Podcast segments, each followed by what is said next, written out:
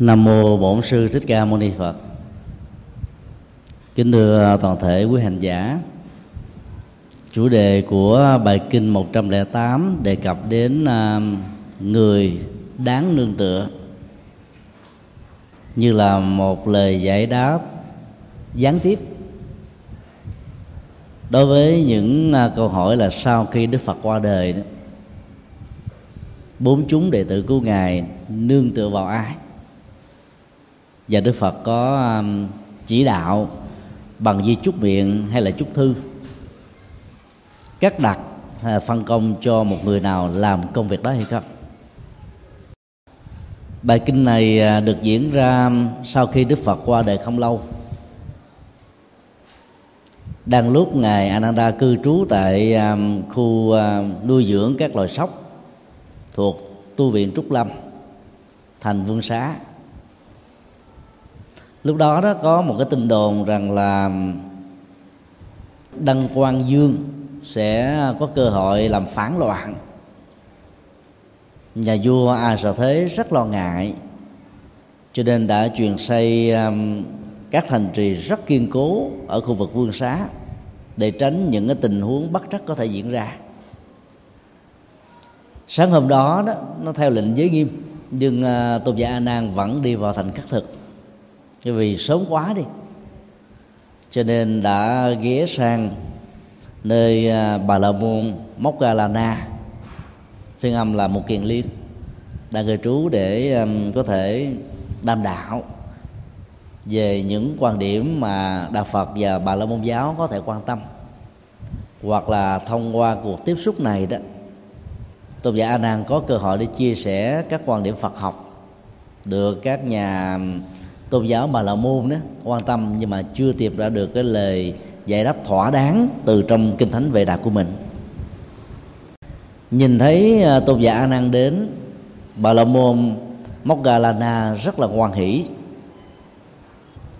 Từ lâm đó rồi, đây mới là thuận duyên quý báu mà tôn giả đã dành cho gia đình chúng tôi. Qua lâm nơi này, xin à, tôn giả hãy ngồi vào chỗ đã được soạn sẵn cái mô tiếp văn hóa về à, quan hệ giao tế này đó nó trở thành như là một cái nét đẹp trong giao tế.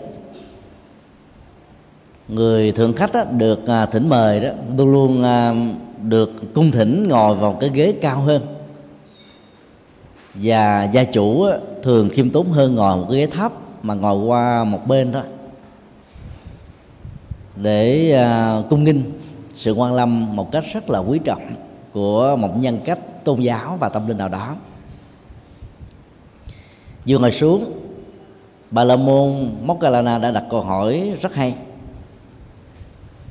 Có khả năng chăng một vị xuất gia theo à, tâm linh phật dạy có thể đạt được một cách trọn vẹn những pháp màu mà sa môn đại cồ đàm đã đạt được và truyền dạy? Mà đỉnh cao nhất là trở thành thánh quả a la hán bậc đẳng chánh giác hay không? Tôn giả a nan trả lời là có một tình huống thì đạt được, nhưng phần lớn các tình huống thì không. Không cần à, câu hỏi kế tiếp được đặt ra vì sao tình huống nào là được, còn những tình huống nào là không.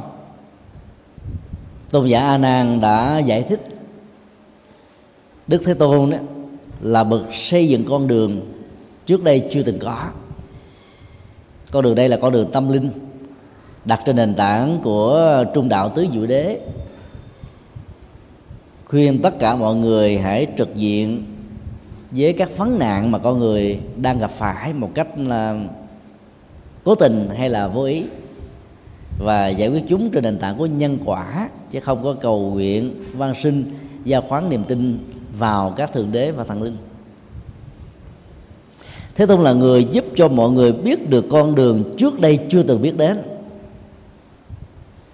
Chân lý tứ diệu đế trên nền tảng của duyên khể và được phát triển qua các học thuyết vô ngã, vô thường này. Có thể nói được đức phật thích ca, nhưng mà nhân vật lịch sử ở trên hành tinh của mình khám phá đầu tiên nhưng đức phật vẫn không dành cái quyền tác giả đối với chân lý có giá trị trị liệu nỗi khổ niềm đau cho kiếp người. Bởi vì đức phật thấy rất rõ, các đức phật đã từng hành đạo trong quá khứ. Các đức phật hiện tại ở các hành tinh khác và các đức phật tương lai ở hành tinh này và vô số các hành tinh có sự sống của con người cũng đều truyền dạy chân lý tương tự thôi. Cho nên không thể nói đức phật nào là tác giả để có cái quyền giữ được tác quyền về những chân lý mà mình đã khám phá và phát minh. Chân lý đó là của chung. Để cho mọi người cùng à, được chia sẻ, tắm mát và được an lành ở trên sự thực tập nó. Thế tôn là người tuyên bố con đường trước đây chưa được nói đến. Thế tôn là bậc hiểu đạo, ngộ đạo, lão luyện về đạo thế tôn chỉ là người chỉ đường. Còn đệ tử của đức thế tôn là những con người đi theo con đường, thực tập con đường và đạt được con đường tùy theo sự thực tập của mình. Mô tả đó đã gián tiếp trả lời câu hỏi là tại sao đó có tình huống người thực tập theo lời Phật dạy đạt được kết quả còn phần lớn thì không. Sau 26 thế kỷ phát triển hiện nay đạo Phật đã trở thành như là điểm tựa tâm linh mới cho thế giới phương Tây. Nếu ta làm thống kê về à, thống kê học số lượng tín đồ theo đạo Phật cũ và mới ở phương Đông và phương Tây thì đạo Phật chỉ đứng vào hàng thứ tư so với các tôn giáo trên thế giới mà thôi số lượng đó um, dao động khoảng từ um, 700 triệu người cho đến là một tỷ. Là bởi vì các thống kê về số lượng tín đồ Phật giáo sẽ không bao giờ chuẩn xác bởi ba lý do. Thứ nhất là hiện nay um, có tối thiểu ba nước số lượng quần chúng đại đa số theo đạo Phật đó, có ý thức hệ chính trị là xã hội chủ nghĩa như là Trung Quốc, Bắc Triều Tiên và Việt Nam. Dẫn đến một cái kết quả là phần lớn người ta không có mạnh dạng để nói về cái lai lịch tôn giáo của mình dưới nhiều hình thức khác nhau. Cho nên các thống kê về dân số phật tử ở ba nước này sẽ có thể đạt chừng 30% so với cái nhu cầu và số lượng thực trên thực tế có thể có và ở thế giới phương tây ngày nay đó thì à, chúng ta cũng không có bất cứ một cái phương pháp đông đo tính điểm nào một cách hữu hiệu để biết rằng là những nước mới theo đạo Phật đó có được cái số lượng chuẩn xác là bao nhiêu. Mà chúng ta chỉ làm cái công tác là phỏng đoán thôi. Cho nên mức độ dao động là khoảng là 700 triệu con số không phải là nhỏ. Trong số à, dao động từ 700 triệu đến 1 tỷ hai đó theo đạo Phật đó, bao nhiêu người hiểu thấu được đạo lý của Đức Phật dạy? Hay là chỉ đơn thuần nắm được cái vỏ tín ngưỡng bị ảnh hưởng bởi dây mơ rễ máu của các tôn giáo nhất thần và đa thần nói chung? Và trong số những người tự xưng mình là phật tử và các tu sĩ phật giáo, bao nhiêu người đã đạt được cái con đường tâm linh mà đức phật đã dạy, được thể hiện qua các pháp môn? Cứ làm cái công tác loại trừ thông qua. Như vậy, việc không đạt được kết quả trên con đường hành trì không liên hệ chi đến phương pháp giảng dạy của đức phật, mà nó liên hệ đến cái kỹ năng thực tập của chúng ta, cái động cơ lý tưởng đi trên con đường đạo của chúng ta, và cái phương pháp mà chúng ta thực tập trên cơ sở những gì được tiếp thu từ kinh điển đúng hay là sai, sâu hay là cạn tinh chuyên hay là có gián đoạn mà ra. Đó là chưa nói đến những cái ảnh hưởng tương tác về à, bối cảnh xã hội trong các giai đoạn lịch sử cái sự thuận duyên để tu học Phật có được nhiều hay không. Do vậy ta không nên lấy số lượng tín đồ làm thước đo chân lý các tôn giáo và đặc biệt là đối với đạo Phật với chân lý nó phải vượt lên trên các số đo. Có những chân lý đó, số lượng người theo rất ít, nhưng nó vẫn là chân lý. Và có những cái không là chân lý, nhưng à, được à, hỗ trợ bởi các nghệ thuật của tổ chức. Và những cái cách giáo dục nhồi sọ khi con người còn nhỏ chưa đủ sức để phân biệt đâu đúng và sai.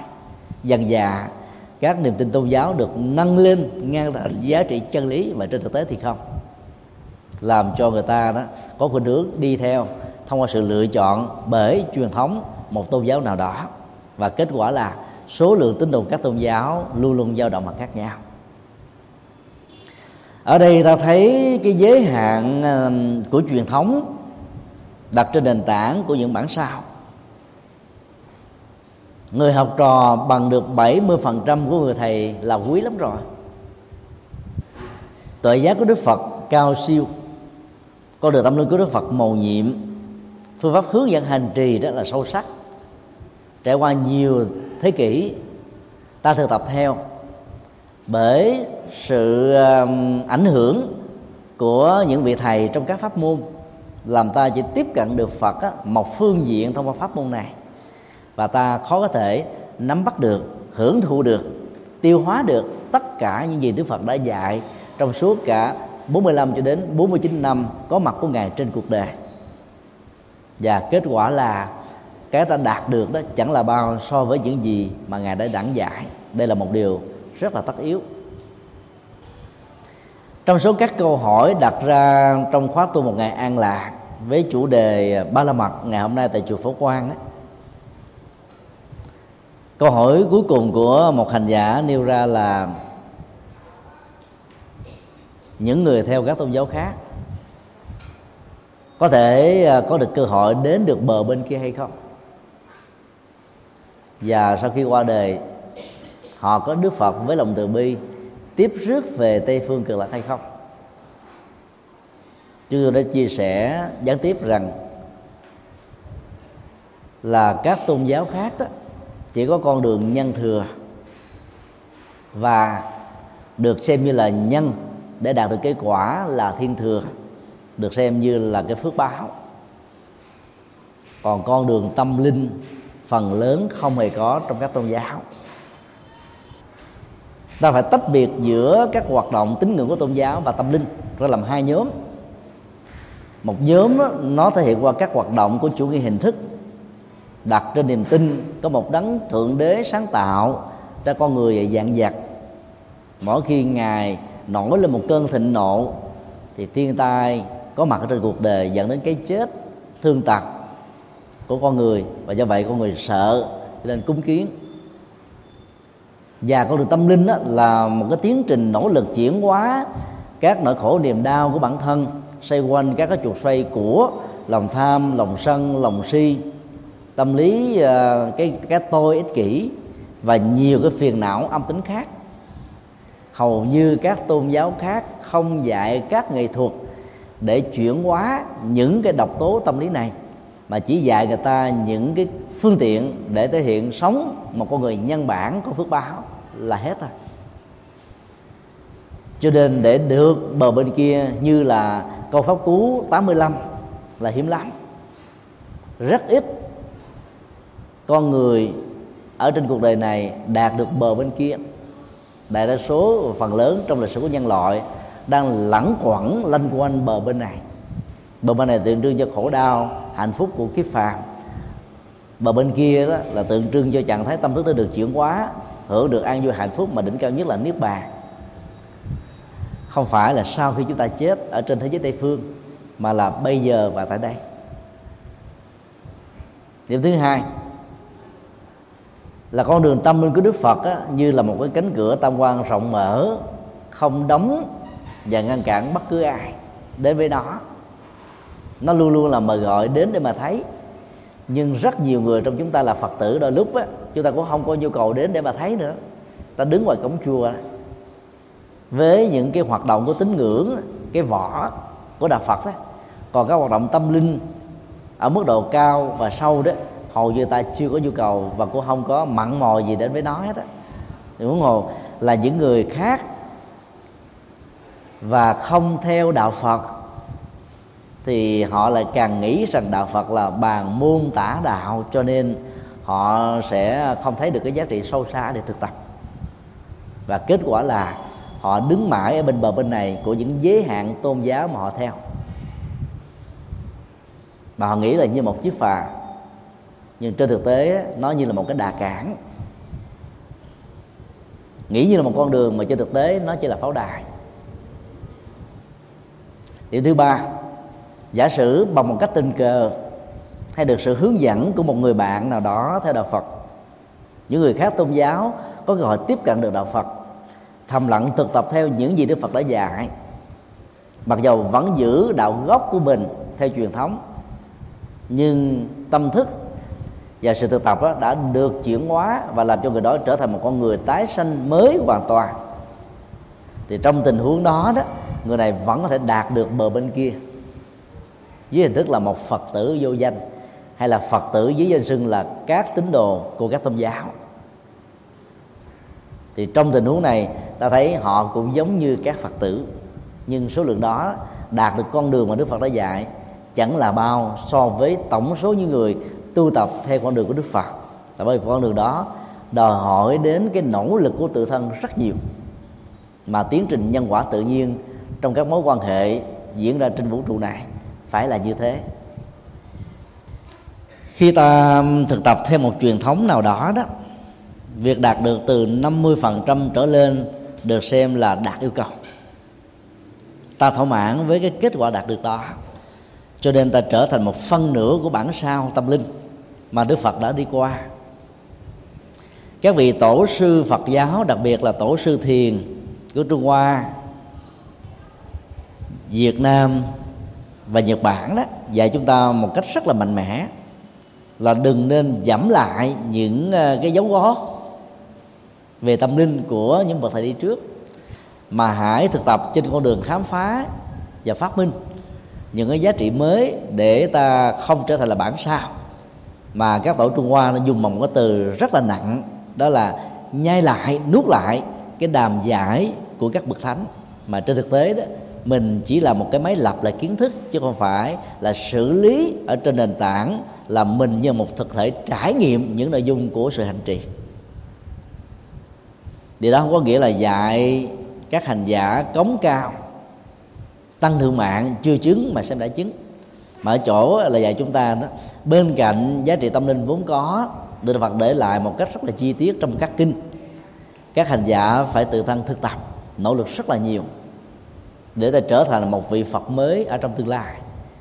Với danh hiệu và các hành nguyện khác với các đức Phật mà ta có được cơ hội làm đệ tử của các ngài trong quá trình coi là phàm phu và kẻ tục. Đức Phật rất là liêm khiết về tri thức, tâm linh. Cho nên ngài không bao giờ hứa hảo tặng những cái bánh vẽ cho đệ tử của ngài. Đã có những yêu cầu ngưỡng vọng về sự giải thoát. Ngài nói rằng ngài chỉ là người chỉ đường đó. Và vấn đề còn lại, đi hay không, đi như thế nào, liên tục hay là gián đoạn, đi có nghệ thuật, bằng phương tiện giao thông tâm linh nào các hành giả có thể đạt được khác nhau về tính thời gian và đạt được khác nhau về cái mức độ điểm đến. Do đó, nó là một cái quy luật tất yếu ở trong sự tự đi và tự chuyển hóa của từng bản thân hành giả, chứ không thể quy kết. Cái kết quả không đạt được ở mức độ cao nhất là do Đức Phật hướng dẫn chưa được là, tinh thông. Bởi vì trong đoạn văn này đó, ngài đang xác định rõ Đức Phật là bậc hiểu đạo, không phải chỉ phương diện kiến thức mà Đức Phật là người ngộ đạo về phương diện hành trì. Và Đức Phật là người rất lão luyện về đạo. Có nghĩa là cái nghệ thuật hướng dẫn của ngài đó rất là có trình tự thứ lớp để cho bất cứ một người nào mới toanh về con đường tâm linh này. Thông qua một buổi giảng thôi là có thể đi vào con đường đạo một cách thuận lợi và có kết quả. Do đó ta thấy vấn đề còn lại đó là nằm ở à, người hành trì đó giới hạn của các bản sao cho chúng ta thấy là truyền thống đó có thể được duy trì ở một mức độ khá cao. Và những giới hạn của nó nó cho phép chúng ta thấy rất rõ là nếu mình không tự nỗ lực tu, thì kết quả đó ta sẽ chẳng đạt được 50% với những gì đã có so với kho tàng tâm linh mà Đức Phật đã để lại vấn đề thứ hai được đề cập ở bản kinh này là nương tựa vào cái gì? Vào ai? Sau khi đức phật qua đời cái đối tượng hướng dẫn tâm linh đó đã không còn nữa. Con người hướng dẫn và chỉ đạo đó đã chỉ còn để lại qua hình thức của những lời dạy được ghi qua kinh điển mà thôi. Cuộc đàm đạo giữa bà la môn Moggallana và tôn giả a nan đã phải tạm thời kết thúc bị gián đoạn khi mà bà la môn vasakara là đại thần của nước Ban Kiệt Đà có mặt.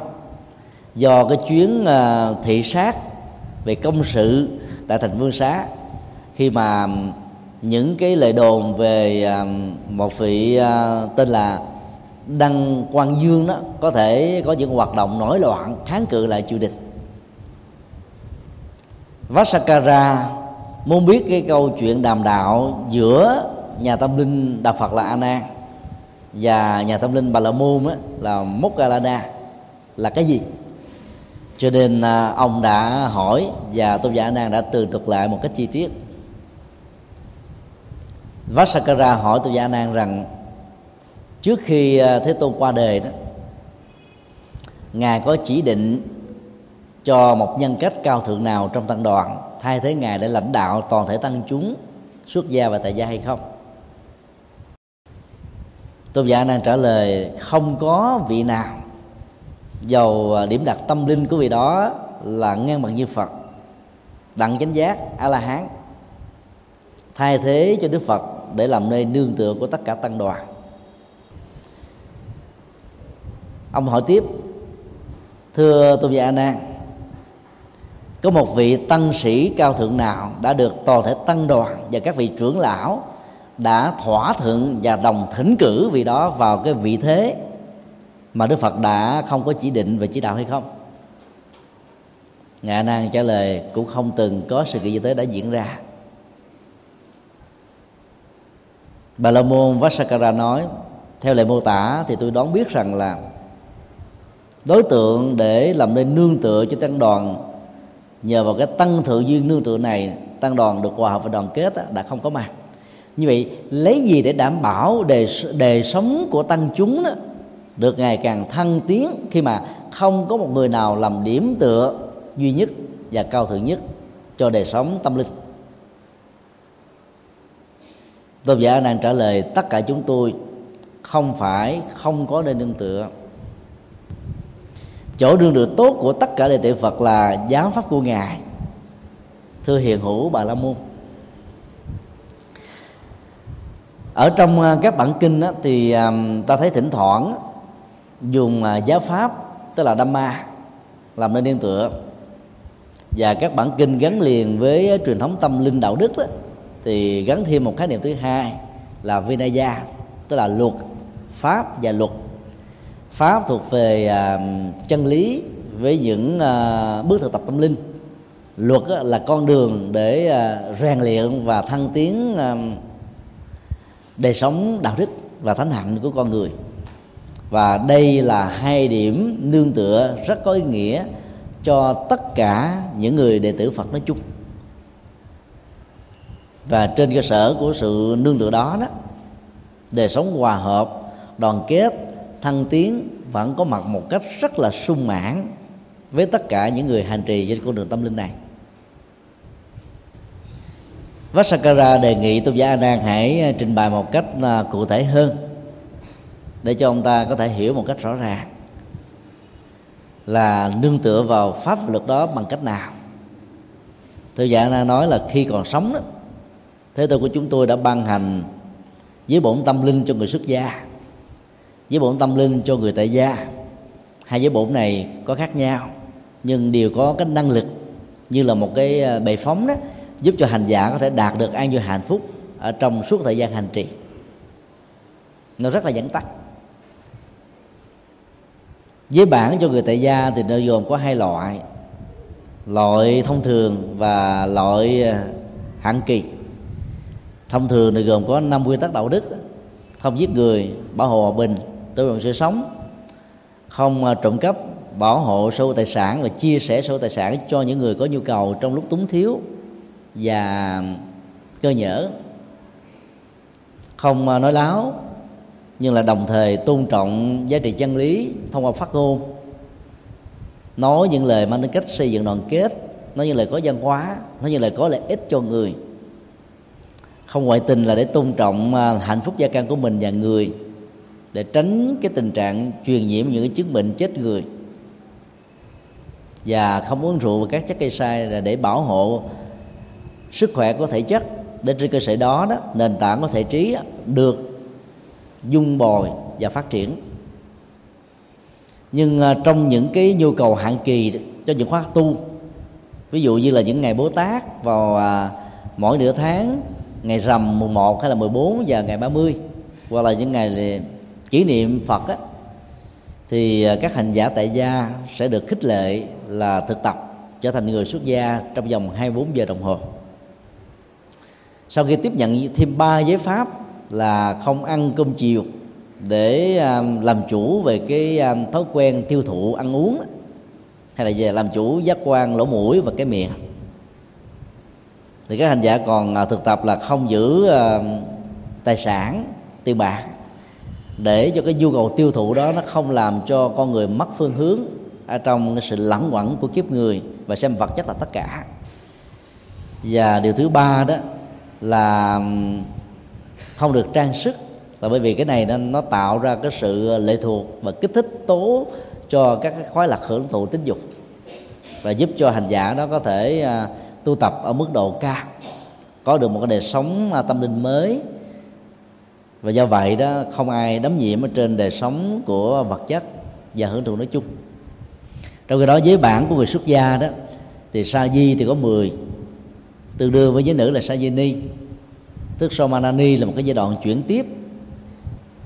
Trước khi à, vị à, sa di ni đó đó, có thể trở thành một vị tỳ kheo ni để giữ các cái giới phẩm một cách trọn vẹn và đầy đủ hay không. Và à, tỳ kheo ni tương đương với tỳ kheo giữ các chế phẩm làm cho con người có thể trở thành một bậc thánh nhân trên nền tảng của năm điều đạo đức tại gia để giúp cho hành giả xuất gia trở thành một bậc thánh thông qua việc chuyển hóa một cách trọn vẹn các năng lượng tính dục trở thành lòng từ bi phục vụ tha nhân một cách là không phân biệt và không có đối xử một cách uh, có ta và người. Khi mà tất cả những đệ tử của ngài đó nương tựa vào cái nền tảng giới luật đó làm thầy. Thì như vậy là các hành giả sẽ trở thành là tự kỷ luật.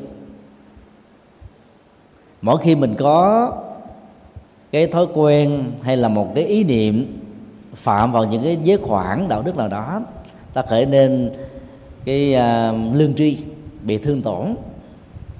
Dầu chỉ là một lỗi rất là nhỏ nhặt và nhờ vậy, các hành giả sẽ vượt qua và khắc phục nó một cách là tình nguyện, chứ không đợi luật pháp trừng trị hay là một người nào đó phạt chúng ta ta mới làm. Tôn giả anh đang giải thích tiếp là đến những cái ngày bố tát vào nửa tháng định kỳ đó, thì những người xuất gia chúng tôi là tập trung tập trung lại một chỗ, nhắc nhở nhau về những lời Phật dạy đối với đời sống đạo đức. Vậy người tại gia cũng nương đó mà ôn lại những điều thực tập về đạo đức này. Ai chưa được hoàn thiện đó sẽ được nhắc nhở, khích lệ. Ai hoàn thiện rồi được tán dương để đi lên và làm gương cho những người đi sau mình. Nếu như ai có phạm giới đó, thì à, đại chúng sẽ hướng dẫn cái nghệ thuật để sám hối, vượt qua những khó khăn về đời sống tâm lý, những đời sống về thái độ, nói chung.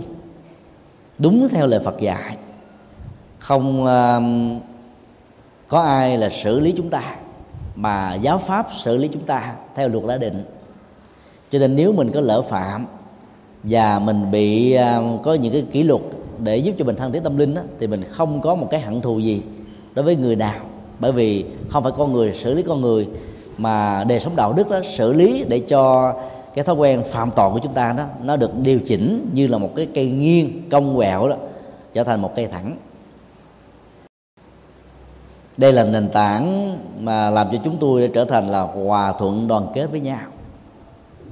Bên cạnh đó đó thì à, tất cả đệ tử của Phật đó học giáo pháp của ngài bằng cách đó là nhờ vào một cái người năng lực về ký ức tốt có thể tuyên đọc lại một cách là không thêm bớt.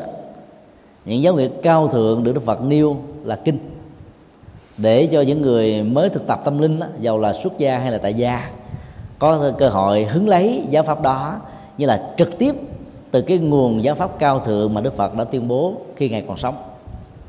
Như vậy là học gián tiếp theo công thức không thầy, thì ta học ở bạn, vẫn có kết quả như là trực tiếp học từ ngài. Nhờ nương vào pháp vào luật đó bằng một cách rất là tự nguyện với niềm thao thức có lý tưởng mà tất cả chúng tôi đã vượt qua những khó khăn về đời sống tâm lý, về những cái thói quen xấu và những hành động tiêu cực. Để từ đó chúng tôi thăng tiến chính mình. Như vậy, thông qua câu trả lời này chúng ta thấy là việc nương tựa vào giáo pháp hay là pháp và luật đó, nó chính là cái nền tảng quan trọng nhất. Mà ta không cần phải có một cái người đại diện như tăng đoàn. Theo cái cơ cấu mà ngày nay đã phần lớn giáo hội Phật giáo ở các quốc gia đó, đều lập lên và thỉnh cử một vị um, được xem là có uy tín nhất về đời sống đạo đức, có tự giác nhất về phương diện ờ, trí tuệ, có cái năng lực ờ, truyền bá và hành đạo nhất về phương diện nhân thân để ờ, làm điểm tựa cho tất cả mọi người hướng về. Rồi nó có những cái hội đồng tùy theo các quốc gia. Mà các hội đồng này sẽ làm một công việc là đại diện tiếng nói của tăng đoàn để hướng dẫn, tạo ra một cái hướng đi cho Phật giáo ở trong các bối cảnh và giai đoạn lịch sử khác nhau.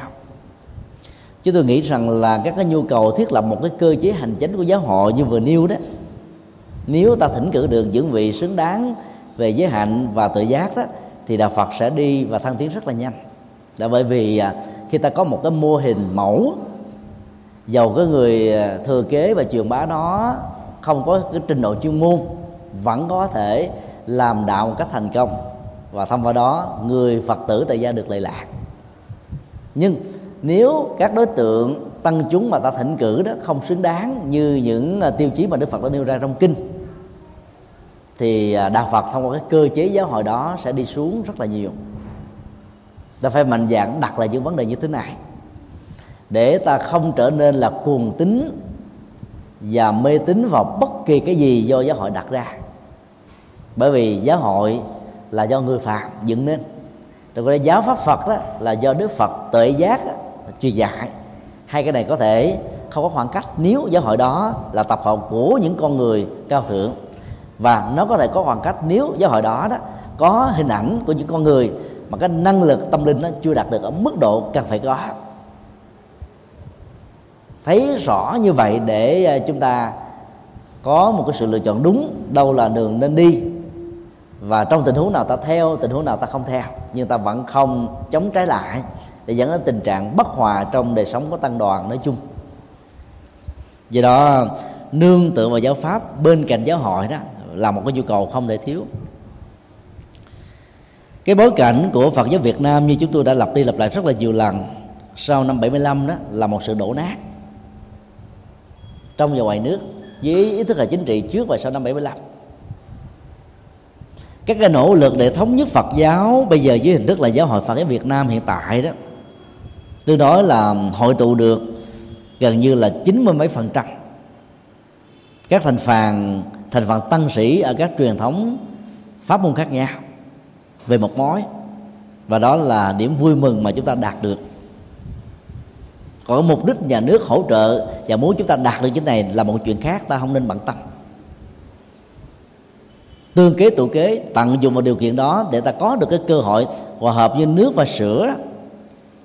Là cái nghệ thuật để trở về với lời tiên huấn của Đức Phật, để cho Phật giáo đó không trở thành những mảnh vụn của sự phân chia, mà trở thành một cái năng lực sức mạnh đoàn kết để đưa con đường tâm linh đến với nhu cầu của quảng đại quần chúng. Ở hệ ngoại vẫn còn một số phần tử lý tưởng với giáo hội Phật giáo Việt Nam thống nhất trước năm 75 và lúc nào cũng gán cho giáo hội trong nước một cái mũ là việc cộng cho nên nhiều phật tử cực đoan, sống khổ đau dưới cái ý thức hệ chính trị mới đó. Cái hận thù đó không buông bỏ được, cho nên đã trút cái hận thù này lên chỉ tôn đức với số lượng trên dưới 45.000 tăng ni có mặt ở trong nước là những người Việt Cộng và kết quả là đó, người ta đã không có cơ hội để học được những giáo pháp được giảng dạy một cách chân chính từ những vị cao túc ở trong giáo hội này cho nên um, ta phải biết rằng là khi mà người lãnh đạo cầm cân để một cái một quốc một giáo hội đó chủ trương một con đường cực đoan ở trong việc là chống đối và quyết tử đó sẽ làm cho cả bao nhiêu thế hệ của con người lâm vào cái hoàn cảnh bế tắc. Gần như là tiếp xúc với Phật giáo chỉ còn là chống đối với hận thù đó chứ không có con đường tâm linh để mà đi. Mà đi dần dần như thế thì ta thấy là cái gốc của đạo Phật ngày càng bị lặng tắt và rất nhiều Phật tử cực đoan ở hải ngoại đó, cho rằng là ai không chống đối thì người đó là cộng sản. Cho nên ra công, ra sức tấn công những con người như vậy. Cái nghiệp của bản thân mình trong quá khứ chưa được rũ bỏ, là tiếp tục gieo những nghiệp xấu đối với những người tu chân chất. Cho nên đừng nên quá quan trọng về cái mũ hay là danh tướng của giáo hội, mà ta phải xem rằng là giáo hội đó giàu dưới danh xưng nào. Truyền dạy cho ta cái gì về con đường tâm linh ta học tập để đạt được an lạc gì từ giáo hội đó. Từ ngôi chùa, các vị sư, các sư cô, ta cũng lấy một thước đo tương tự. Như vậy ta sẽ gần với đạo phật hơn. Còn bằng không á, trung thành và trung thủy với một giáo hội mà quảnh mặt quay lưng lại với cái giáo pháp và luật của đức phật dạy là một điều tổn thất cho bản thân mình. Có kinh điển nào dạy chúng ta là nuôi giữ hận thù đâu có giáo pháp nào dạy chúng ta đó là xem cái tác nhân tạo ra kẻ thù là tác giả đâu? Giáo pháp dạy chúng ta là quán vô ngã và quán không có tác giả để cho mình vượt qua được nỗi đau. Và trị liệu nỗi đau đó một cách ừ, có kết quả để ta vẫn làm được đạo một cách tốt ở trong nghịch cảnh, cũng như ta đã từng thăng tiến ở trong thuận duyên. Lời di chúc và những lời giáo của Đức Phật về vấn đề này màn, gọi là có mặt khắp nơi ở trong các bài kinh từ Bali cho đến Đại thừa. Nhưng rất nhiều vị tu sĩ của chúng ta và các Phật sự cực đoan đó đã không muốn thừa nhận như thế. Và họ muốn rằng là họ hơn cả Phật. Cho nên ai không đi theo họ là họ quy kết cho cái mũ cộng sản. Thì kết quả là cái hận thù ở trong nội bộ dẫn đến một tình trạng là phật tử này chống thầy kia, phật tử kia chống thầy nọ.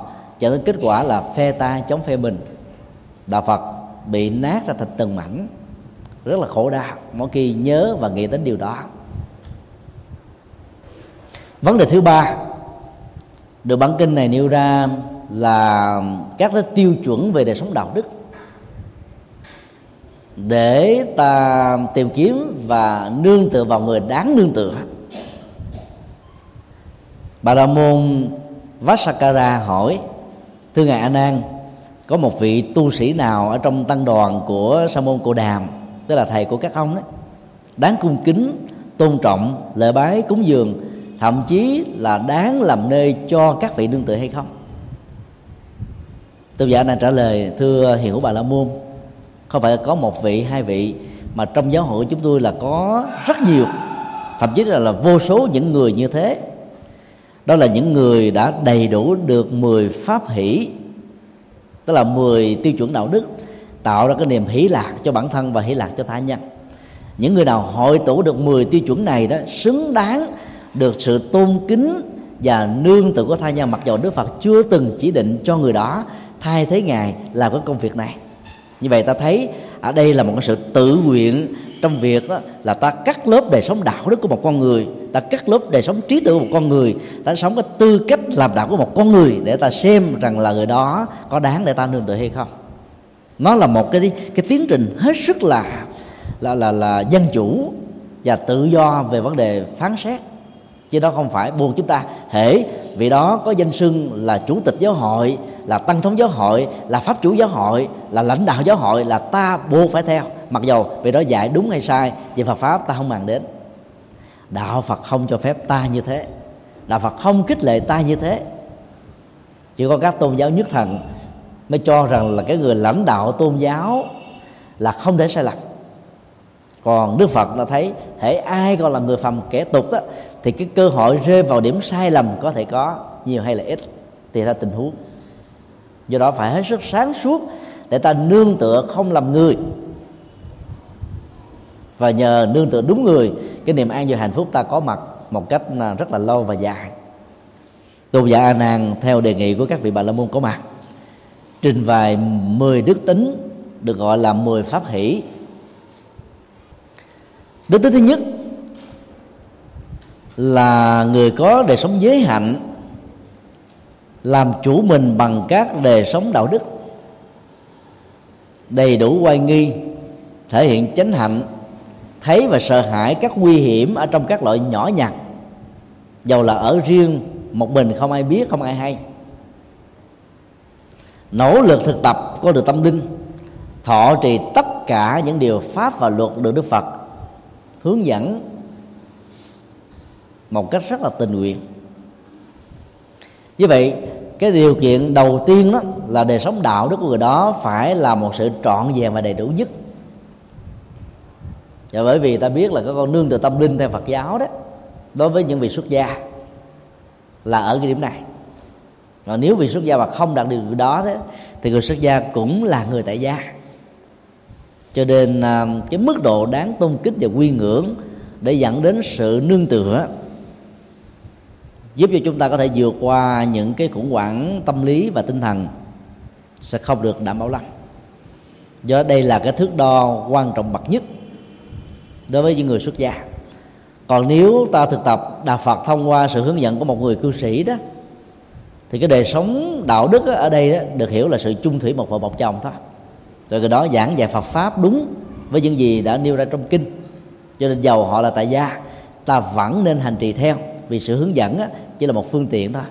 Và nương vào sự hướng dẫn để ta hành trì thì sự hành trì đó sẽ dẫn đến kết quả chứ không phải bản thân của vị thầy đó làm cho chúng ta có kết quả.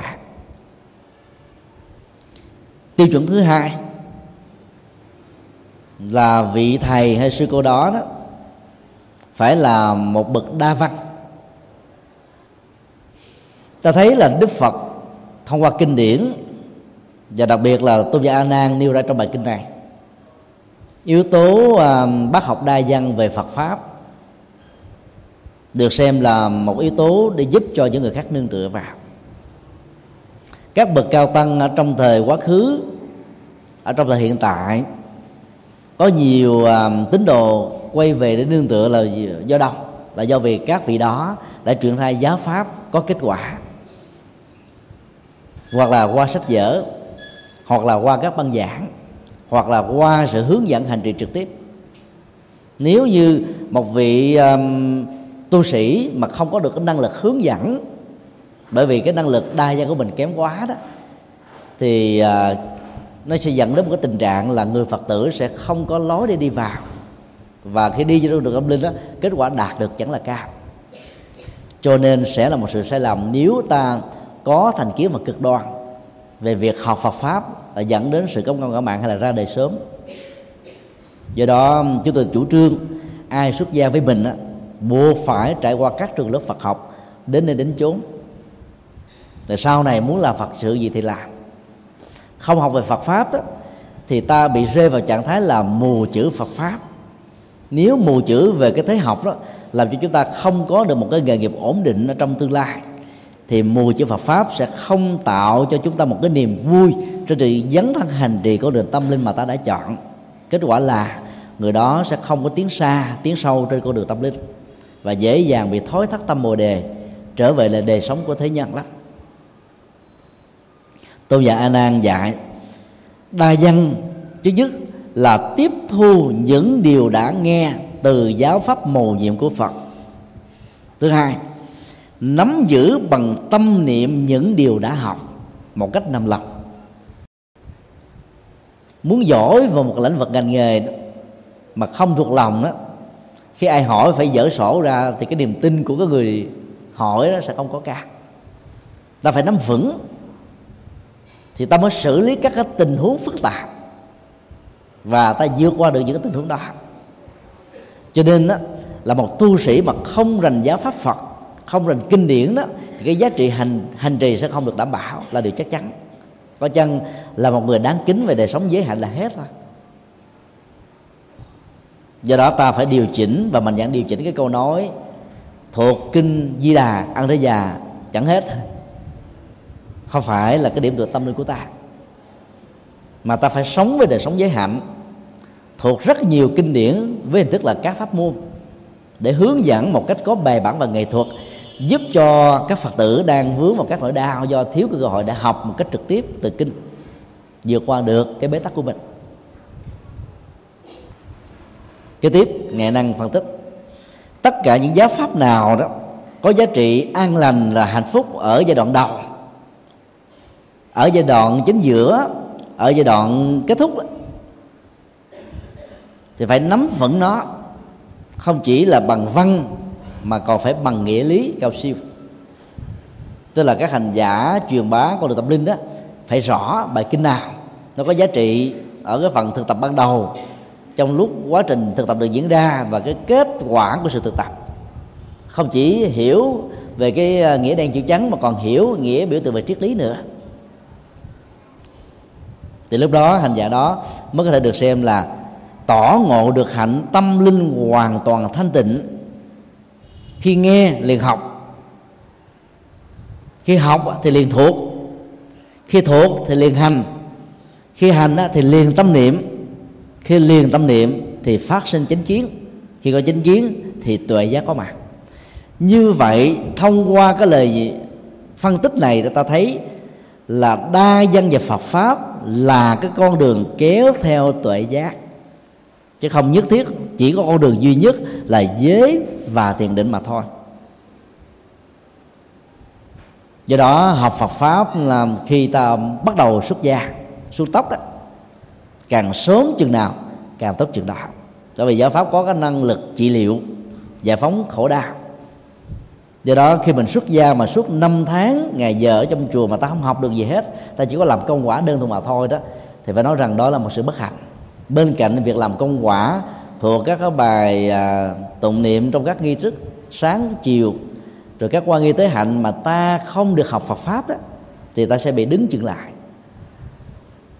rất may mắn là hai mươi mấy vị xuất gia với chúng tôi đó gửi đi ở các chùa chúng tôi à, đề nghị và thỉnh cầu các vị à, giáo thoại sư và y chỉ sư ở những ngôi chùa đó cho phép các cô các chú này được đi học sớm.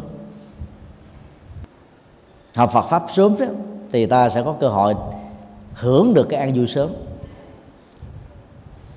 Bởi vì giáo pháp câu siêu màu nhiệm nghe và được thọ trì đó thì chúng ta thông được giáo nghĩa huyền di. Và khi giáo nghĩa ta được thông rồi đó, thì sự thực tập đó nó sẽ có kết quả rất là nhanh. Tiêu chí thứ ba, hành giả đó phải biết đủ với các vật dụng như là y phục, thực phẩm, sàn tọa thuốc thang. Biết đủ ở đây có nghĩa là hài lòng và biết dừng lại ở cái nhu cầu 80% thôi, chứ đừng nên là cả tròn một trăm phần trăm cái sức ăn của mình có thể là ba chén mới no nhưng ta ăn chừng hai chén là đủ. Sức ngủ mình 8 tiếng đó, là mới đúng theo cái quy luật bình thường về cái cơ chế sinh học của cơ thể. Ta ngủ khoảng từ 6 cho đến 6 tiếng rưỡi thôi. Các phật tử có thể cúng cho ta rất là nhiều giải dốc mới để ta mai nhưng người à, tu sĩ à, biết tri túc đó là không quá ba bộ đồ. Khi nào nó cũ mềm rách rồi ta mới mai. Một bộ mới. Bởi vì à, ta không có nhu cầu để sửa soạn. Và người tu sĩ cũng không cần phải ủi áo quần láng bón láng cống. Và như vậy ta có thể à, à, hướng dẫn cho cái người mua cúng đó những cái loại giải mà không cần phải ủi nó vẫn không bị nhăn. Bây giờ mà tu sĩ mà ăn mặc lôi thôi lớn thích quá đó thì người ta mất cái niềm tin cho nên hòa nhập với cái à, xã hội văn minh, ta cũng đừng nên trở thành xe xua như là những cái người hưởng thụ và trưng diện về phương diện ngoại hình. Còn thuốc thang đó, nó chỉ là một sự hỗ trợ thôi. Vấn đề tập luyện, chế độ sống, chế độ ngủ nghỉ, làm chủ được cảm xúc, làm chủ được hành vi vẫn là những cái phương tiện dẫn đến sức khỏe một cách đảm bảo và an toàn. Còn thuốc thang, bác sĩ và bệnh viện chỉ là một sự hỗ trợ khi chuyện đã xảy ra và ảnh hưởng đến sức khỏe của ta rồi. Còn vấn đề ngăn chặn trước khi sức khỏe đã bị mất đó mới là à, điều kiện quan trọng để dẫn đến sức khỏe một cách bền bỉ và tuổi thọ lâu dài hơn. Như vậy là biết đủ về các vật dụng không làm cho người đó rơi vào cái chủ nghĩa tiêu thụ dẫn đến cái chuyện tình trạng làm mất cái tính cách làm chủ các giác quan của mình. Người như thế là người biết tu. Và do vậy nương tựa vào những người như vậy đó ta học được sự bình dị mà thanh cao. Ta học sự giản đơn mà có giá trị. Ta học được cái đẹp từ cái nhân cách phẩm hạnh của người đó. Thông qua cách sống, chứ không phải là cái đẹp hào nhoáng bên ngoài. Nếu người đó có được ngoại hình như là một phước báo tốt đó, thì làm càng tăng thêm giá trị của hành trì đạo đức trong việc biết đủ những cái nhu yếu phẩm đối với đời sống hàng ngày. Còn người tại gia mà thực tập được như thế đó, thì đời sống trở nên rất là cao thượng tiêu chí thứ tư. Hành giả đó phải đạt được thiền. Tùy theo ý muốn không hề gặp bất kỳ một khó khăn nào. Chứng đắc được bốn thiền thuộc tăng thượng tâm để có được hạnh phúc ở hiện tiền. Thì người như vậy đó rõ ràng rất xứng đáng cho ta nương tựa. Trong các cái uh, trung tâm và thiền viện chuyên tu đó ta thấy là hành giả trở về nương tựa rất là nhiều. Vì rõ ràng ta thấy theo lịch sử đó, đức phật chứng đắc được giác ngộ bằng phương pháp ngồi thiền dưới cội cây bồ đề. Và dĩ nhiên cái khái niệm thiền này nó khác với thiền tông mà chúng ta hành trì bây giờ. Thiền đây là một cái nghệ thuật chuyển hóa tâm thức. Các hành giả, tu sĩ mà không có nỗ lực chuyển hóa tâm thức để rũ bỏ lòng tham, lòng sân, lòng si, gieo trồng các cái căn lành là vô tham, tức là bố thí. Vô sân có nghĩa là lòng từ bi. Vô si, có nghĩa là tội giác trên nền tảng của nhân quả thì cái đó có tu bao nhiêu năm đi nữa cũng là người phàm và kẻ tục thôi. Cho nên phải thực tập thiền để chuyển hóa. Chứ nhất là những căng thẳng của thân, căng thẳng của tâm lý, căng thẳng của thái độ để vượt qua các kịch hạnh để ta làm chủ được chính mình. Tiêu chí thứ năm là đạt được thần thông sai biệt. Đây là một cái tên gọi khác của thần túc thông. Thần túc thông là một cái từ nói, tương đối là hơi giới hạn cái năng lực siêu phàm ở cái bàn chân hay đôi chân của mình. Mà gọi là thần thần thông sai biệt thì nó đa dạng hơn. Thứ nhất là người đó có được cái năng lực một thân, thể hiện ra nhiều thân, từ nhiều thân thu lại còn một thân. Xuất hiện rồi biến mất một cách là không ai biết. Xuyên tường vách núi như là đi trên mặt đất và hư không. Bay lơ lửng ở trên không, độn thổ bằng nhiều cách đi trên nước mà không bị chìm. Ngồi như tư thế hoa sen giữa không gian. Như là con chim có cánh. Tay có thể dài ra.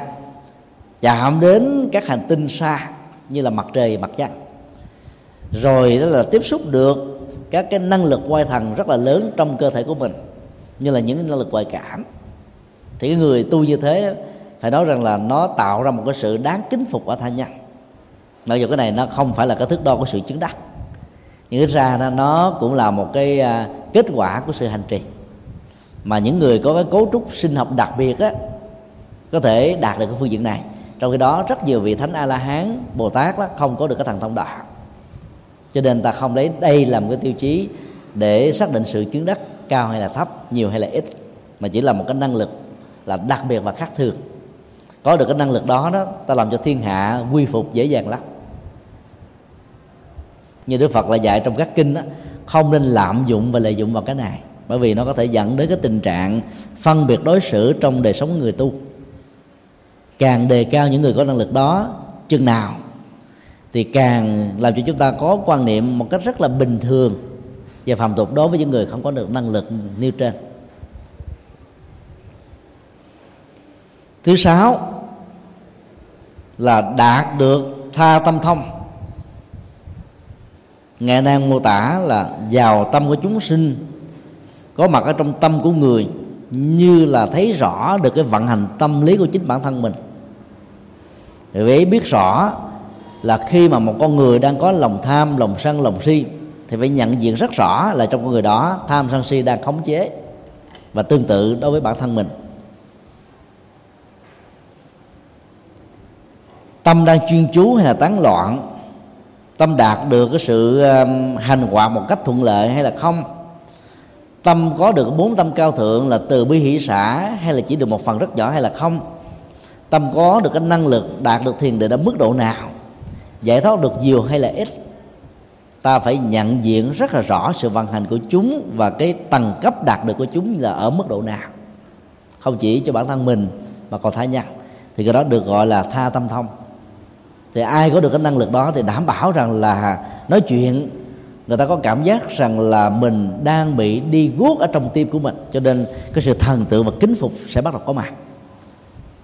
Do đó đó, nếu một à, nhà bằng pháp thời hiện đại mà biết thêm các cái phương pháp bói toán đó dưới góc độ khoa học, không phải lấy cái đó để tạo ra cái niềm niềm tin và lệ thuộc vào tâm lý mà lại hướng dẫn người đó đi vào cái quỹ đạo của nhân quả, thì cái năng lực này nó có thể được hiểu như là một cái phương diện khác của tha tâm thông bởi vì cái quy luật quy nạp đó, thông qua cái kinh nghiệm của nhiều thế hệ ở nhiều tình huống khác nhau, mà kết quả cho chúng ta biết cái xác suất sai nó không đáng là bao.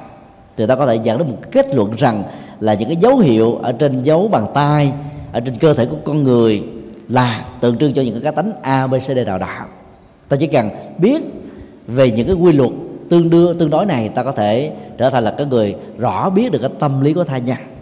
Nhưng à, đức phật dạy trong kinh mà được ngài đang lập lặp lại ở đây đó, cái vấn đề đó không quan trọng, mà quan trọng là cái sự vận hành tâm lý, lòng tham, lòng sân, lòng si các phiền não có được chuyển hóa chưa, và muốn chuyển hóa thì chuyển hóa như thế nào cho có kết quả. Còn những hỗ trợ kia đó chỉ làm cho người ta là mến phục mình thôi để tạo một chất dẫn dụ đi vào đạo một cách dễ dàng hơn, chứ không phải là quan trọng. Và đừng làm dụng nó, ta trở thành là cái kẻ sống ở trên tà ta mạng, tức là bằng cái nghề không có chân chính và lương thiện. Tiêu chí thứ bảy là hành giả đó có thần thông của lỗ tai. Nghe được âm thanh tiếng nói không phải chỉ có con người, mà còn các loài động vật. Có thể giải mã là trong những cái âm ba đó nó được hiểu là ngôn ngữ gì? Cái truyền thông nó ra làm sao? Biểu cảm tâm lý giận mừng vui buồn như thế nào? Thì hành giả mà có được cái năng lực như thế này thì, thì rõ ràng là có thể hỗ trợ tâm lý cho khả năng rất là nhiều. Bây giờ bằng cái à, nghệ thuật à, tâm lý về quan sát tâm lý ta có thể học được cái kiến thức này. Ví dụ à, một người nào đó nói một cách rất là vô tình là không có sự kiềm chế. À, anh đi ăn cơm đi. Thì ta biết rằng là đây là một cái biểu hiện không phải là quan tâm, mà đang giận dỗi hay là một sự bắt buộc. Cũng có một cái phần nhỏ của sự quan tâm. Nhưng mà sự quan tâm này nó thể hiện một cái cái tôi bị va chạm, một cái tôi bị buồn, cái tôi bị chán nản. Cái tôi đó là quá ngán ngẩm mỏi mệt thôi. Cho nên cái lời mời gọi đó không làm cho cái người nghe có cảm giác thoải mái. Anh ăn cơm đi ta thấy nó, nó nhẹ nhàng thư thái hơn thì cái người mời nó mát ruột liền. Đang căng thẳng mỏi mệt ở công sở về nhà. Nghe nói một cái nó tan biến hết. Thì vậy là chỉ cần nghe những cái sắc độ biểu biểu cảm ở trong cái ngữ điệu của ngôn ngữ thôi ta biết là cái tâm của người kia đang ở mức độ nào. Như vậy là nghe cái ngữ điệu của âm ba ta biết được tâm của con người. Nhưng mà đừng có quá dễ dãi vì có nhiều người ngọt mặt chết rồi. Thông qua cái nghệ thuật giao tế đừng à, để cho cái tôi của mình được thỏa mãn bằng những cái làm hài lòng nó thì ta sẽ làm chủ được cái lỗ tai nghe của mình. Cái đây khoảng 3 năm á, một nhà sinh vật học nữ của Mỹ đã nghiên cứu thông qua việc khảo sát một cách à, rất là lâu dài những à, đàn gà do con gà mẹ ấp bằng cái sức ấm của mình. Và trong suốt cái thời gian gần à, 28 ngày ấp đó, con gà mẹ nó ngăn vang ra những cái tiếng chích chích chích chích chip chip chip thì khi mà hòa lẫn các đàn gà con với những cái con gà mẹ khác nó không dẫn đến cái tình trạng là con gà con này nó nhận diện lầm gà mẹ khác là mẹ của mình. Và con gà mẹ đó cũng không nhận diện lầm các con gà con khác là con của mình. Mặc dầu chúng giống nhau in đúc à cùng một loại gà như nhau. Gà mẹ cũng giống nhau, gà con cũng giống nhau. Hàng trăm con, vài chục đàn khác nhau mà vẫn không lẫn lộn. Nữ sinh vật học này đã làm một cái thí nghiệm thứ hai. Thay vì là gà mẹ ấp thì để cho ánh sáng ấp. Thay vì là con gà mẹ kêu thì chính cô ta tạo ra cái tiếng vang của con gà mẹ. 16 cho đến 18 tiếng một ngày và sau 28 ngày đó, thì các con gà con này được hỗ trợ để tách cái vỏ trở thành một con gà con. Mỗi khi mà cô kêu những cái tiếng mà cô đã huấn luyện trong suốt 28 ngày chip chip chip chip chip là các con gà con này chạy theo cô ta như là đang tìm kiếm người mẹ ruột, tức là con gà ruột, gà gà mẹ ruột của mình. Như vậy là cái cái âm hưởng của con người nó tạo nên cái thói quen để thông qua đó ta nhận dạng và xem nó như là những nghệ thuật truyền thông. Nếu một con người mà có được cái cái cái năng lực biết rõ được các cái âm ba, thể hiện cái tâm tánh của con người, những cái nhu cầu, những cái phẫn nộ, những cái niềm vui, những nỗi buồn, những cái sắc thái tâm lý khác nhau, thì người đó có thể rất là thành công về phương diện đắc nhân tâm. Và nếu ta biết ứng dụng ở trong các mối quan hệ xã hội đó, về phương diện chiều cái tốt đó, thì ta sẽ mang lợi ích cho cộng đồng và tha nhân rất là nhiều và chúng tôi xin thử đề nghị, nếu ta thử nghiệm thành công, tạo ra một cái tiếng niệm phật, nam mô a di đà phật, bằng một cái máy trong suốt cái thời gian ấp công nghiệp này. Và gắn cái máy có tiếng âm vang đó vào thân thể của một hành giả, chẳng hạn là người tu đang chấp tay kinh hành cái tiếng niệm phật, nam mô a di đà phật, thì các con gà đi theo. Từng bước từng bước thì ta thấy là cái hiệu quả tâm lý về pháp môn của mẹ rất là cao nếu ai à, có cơ hội có được những à, cái nông trại đó thử làm xem có kết quả hay không. Dĩ nhiên ta vẫn thấy là cái sự khác biệt về âm ba của tiếng chip chip chip như là ngôn ngữ truyền thông của con gà mẹ đối với con gà con và tiếng nam mô a di đà phật. Và nếu ta là một cái nhà về dàn giặc học đó ta có thể tạo cái tiếng nam mô di đà phật bằng một cái âm hưởng na ná như tiếng chip chip chip chip á, thì chúng tôi tin rằng là nó sẽ có kết quả tương đương. Tiêu chí à, thứ 8 là thằng thông biết trước được ờ, biết rõ được cái đề trước của bản thân mình. Từ đề cương cho đến chi tiết từ một đề cho đến nhiều đề. Tức là túc mệnh minh. Là ai mà rõ được cái đề sống quá khứ của mình và kể lại cho tha nhân thì người ta sẽ ớn da gà nổi xương sống.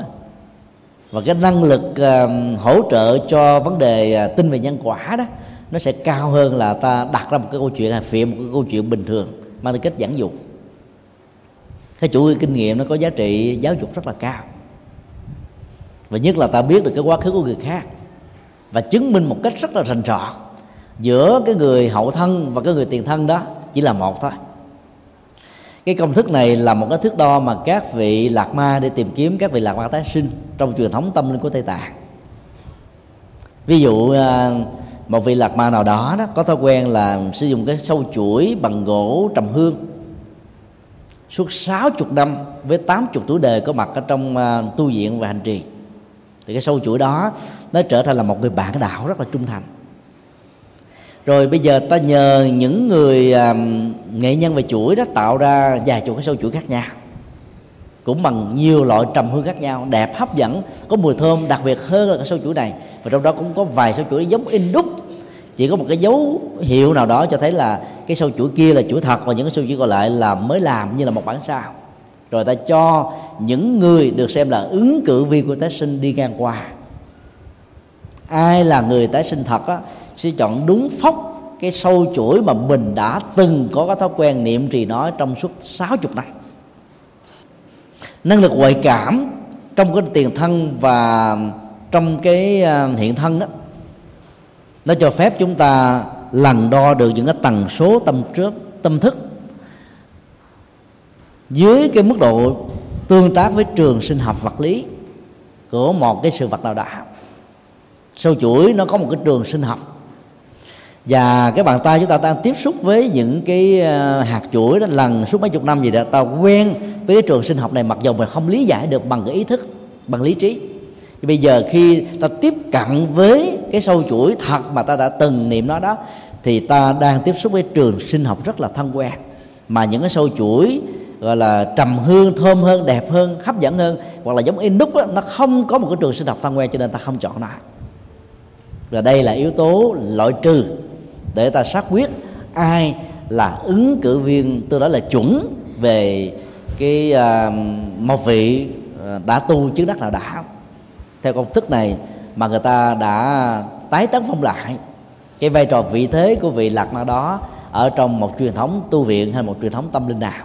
Chúng tôi cho rằng đây là cái phương pháp từ cái chủ nghĩa kinh nghiệm quá khứ rất là chuẩn, cho những cái tần số tâm thức, cho những cái tần số trường sinh học được tỏa ra từ vật chất, từ cơ thể từ tâm thức của con người.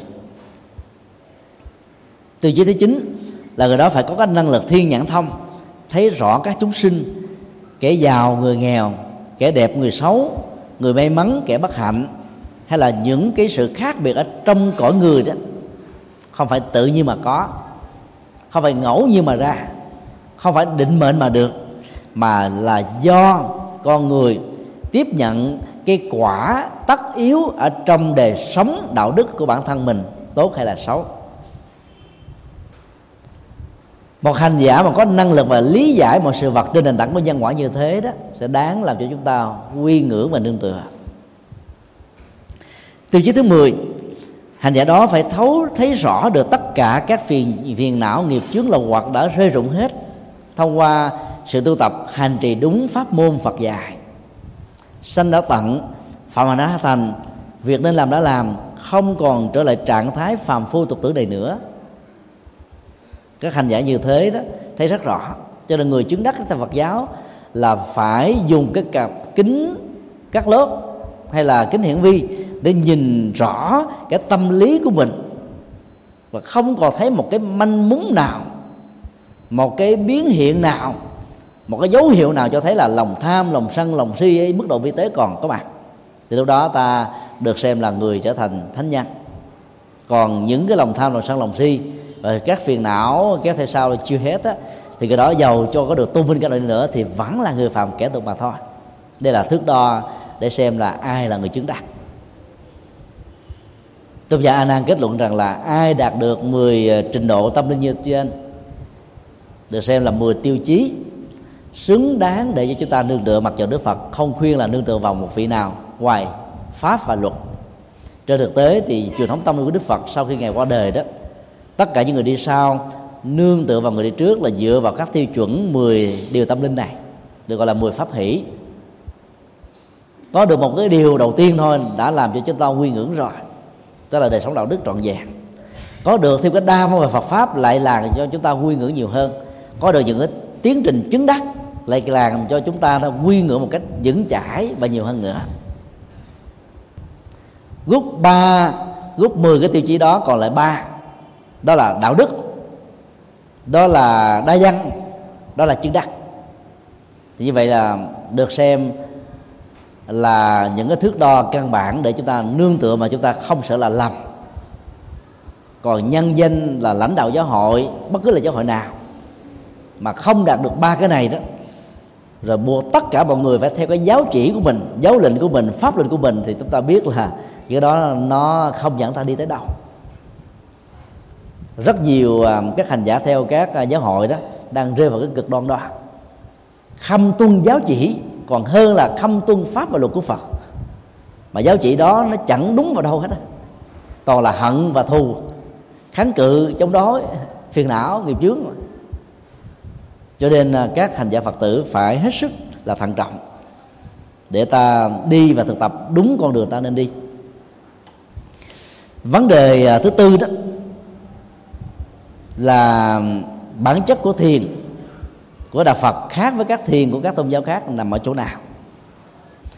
Sau khi à, nghe tôn giả đang trình bày về 10 pháp hỷ, xứng đáng làm cái điểm nương tựa cho người hành trì sau khi Đức Phật qua đời đó, thì bà La Môn đã đặt ra câu hỏi là tôn giả đang cư trú ở đâu?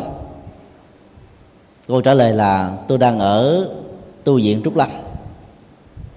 Câu hỏi đặt ra câu hỏi trúc lâm là một cái địa điểm lý tưởng cảnh trí yên tịnh xa khu dân cư được che bệ khỏi gió thích hợp với thiền định và xứng đáng à, là cái người gọi là xứng đáng là cái cảnh trí để cho cái người hộ pháp đó, thực tập và hành trì hay không? Thì tôn giả Anna đã trả lời quả thực cái nhận xét như thế đó rất là chuẩn xác và thích hợp con đường chuyển hóa tâm thức đó nó cần phải có một cái môi trường thuận lợi. Tu chợ đó, nó vẫn khó hơn là tu ở chùa. Ở chùa là có không gian tâm linh. Còn tu chợ là giao tiếp với các thành phần xã hội phức tạp đa dạng thiên biến dạng hóa. Nói vậy mà không phải vậy. Ta nói tốt mà chưa chắc đã tốt. Nhìn thấy như thế mà chưa hẳn là như thế. Cho nên nếu không có được cái nhãn quan cái nhân quả và tội giác để làm thước đo đó thì ta dễ dàng rơi vào cạm bẫy của tha nhân. Ở trong à, sự tu tập giữa chợ, tức là trong xã hội. Còn tu tại chùa thì thuận lợi hơn. Bà la môn đặt ra câu hỏi tiếp là tôi nghe rằng sa môn cồ đàm khi còn sống đã từng tán dương các loại thiền định khác nhau.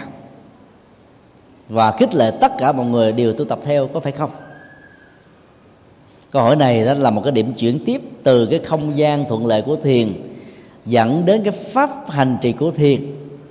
Nếu cái không gian của thiền nó tạo ra sự thuận lợi cho người tu thiền đạt được kết quả, thì cái phương pháp thực tập thiền đó chính là cái trọng tâm để cho kết quả nó có mặt như là một thực tại, chứ không phải chỉ là một sự mong cầu. Tôn giả a nan đã trả lời, đó là một sự hiểu nhầm. Trong suốt mấy mươi năm thân cận hầu hạ đức phật để nghe tất cả những gì đức phật nói. Chưa bao giờ như lai thế tôn đã dạy chúng tôi như thế. Ngài dạy và phân loại có hai loại thiền định chính.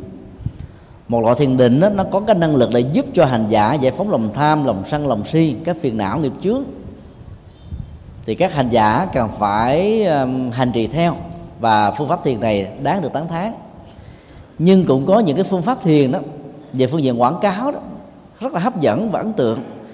Khi, khi mà hành trì đó, lòng tham nó vẫn còn y nguyên lòng sân nó vẫn không hề xây dịch lòng si đó vẫn dẫn vào cái sự mê tín dị đoan.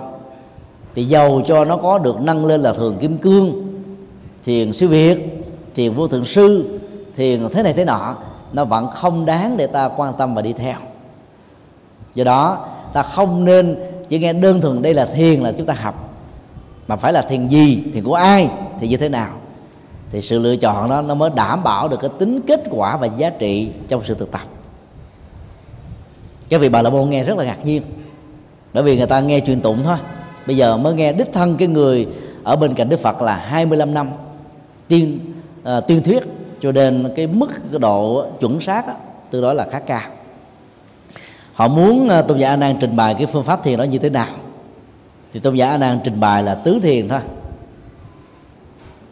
sau khi nghe um, trình bày về sự khác biệt giữa thiền Phật giáo và các thiền à, khác đạo Phật, các hành giả bà la môn à, giật mình.